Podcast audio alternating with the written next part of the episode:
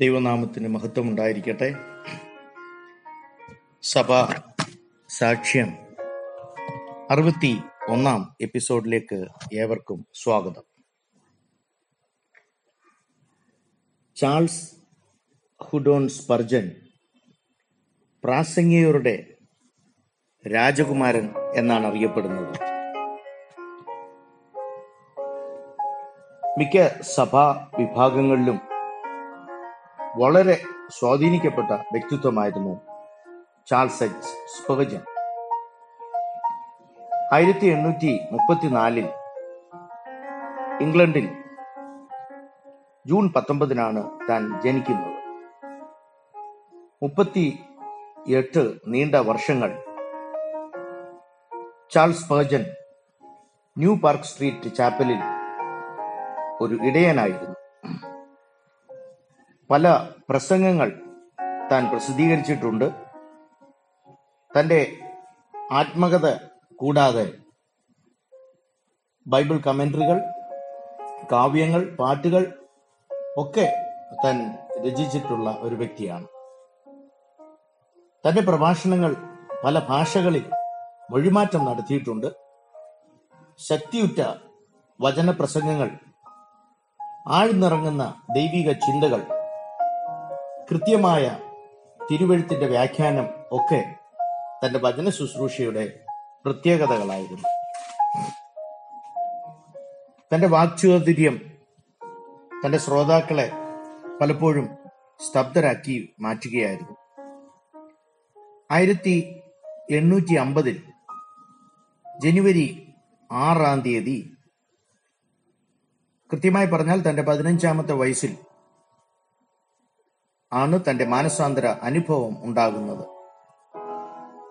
അത്യാവശ്യമായി ഒരു സന്ദർശനത്തിന് വേണ്ടി താൻ യാത്ര ചെയ്യുമ്പോൾ ശക്തമായ കൊടുങ്കാറ്റും മഞ്ഞും മൂലം അപ്രതീക്ഷിതമായി തന്റെ യാത്ര തുടരുവാൻ കഴിയാതെ സമീപത്തുള്ള ഒരു മെത്തഡിസ്റ്റ് സഭയിൽ താൻ അഭയം പ്രാപിക്കുകയായിരുന്നു. അന്നത്തെ അവിടുത്തെ വചന ശുശ്രൂഷ തന്നെ ക്രിസ്തുവിലേക്കും മാനസാന്തരത്തിലേക്കും നയിക്കുവാൻ ഇടയായി തീർന്നു അന്ന് അവിടെ താൻ കേട്ട ദൈവവചനം യശയ പ്രവാചകന്റെ പുസ്തകം നാൽപ്പത്തി അഞ്ചാം അധ്യായം ഇരുപത്തി രണ്ടാം വാക്യം. സകല ഭൂസീമാവാസികളുമായുള്ളവരെ എങ്കിലേക്ക് തിരിഞ്ഞ് രക്ഷപ്പെടുവീൻ. ഞാനല്ലാതെ വേറൊരു ദൈവവും ഇല്ലല്ലോ. ആക്ഷരികമായി ആ വചനങ്ങൾ ദൂതായി താൻ ഏറ്റെടുക്കുകയും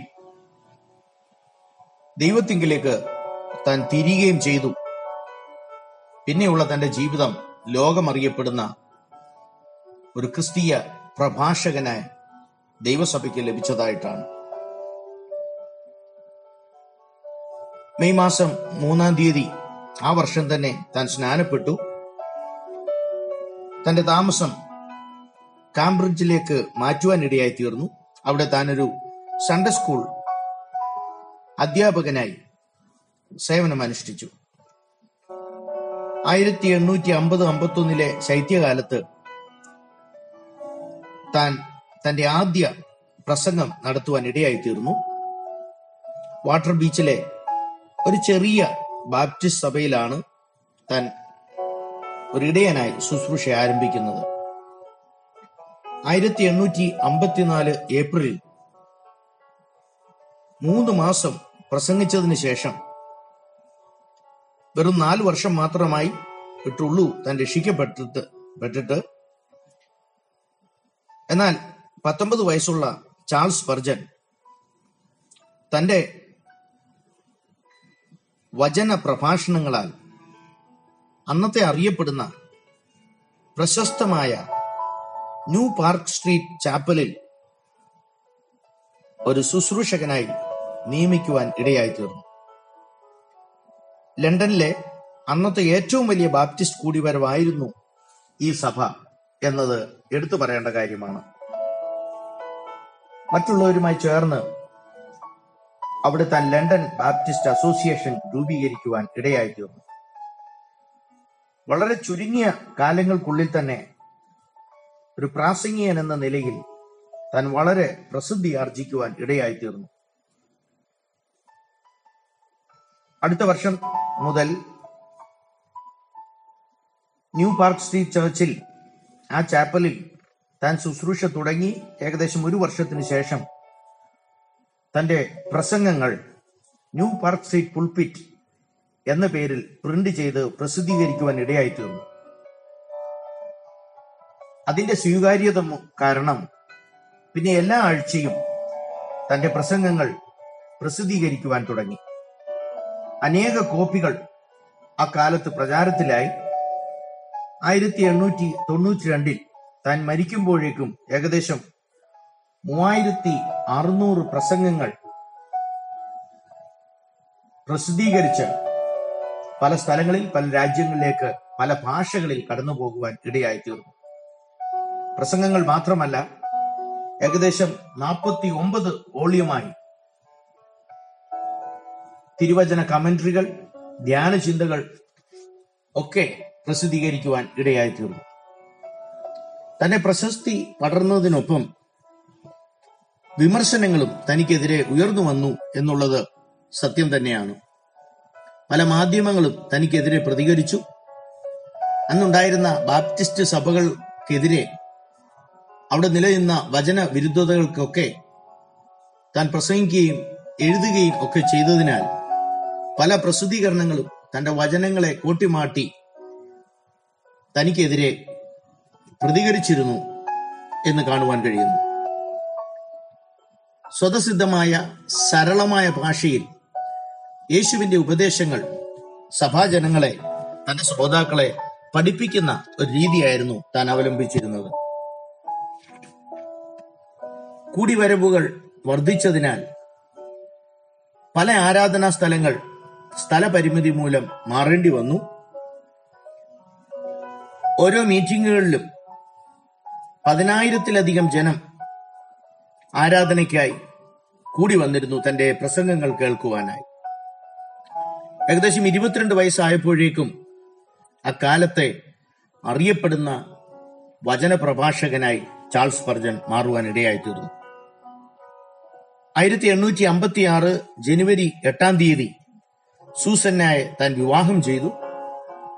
ആ വർഷം കൃത്യമായി പറഞ്ഞാൽ ഒക്ടോബർ പത്തൊമ്പതാം തീയതി താൻ പ്രസംഗിക്കുമ്പോൾ ആരോ തീ ആളിപ്പടർന്നെന്ന് വിളിച്ചു പോകാൻ ഇടയായിത്തീർന്നു.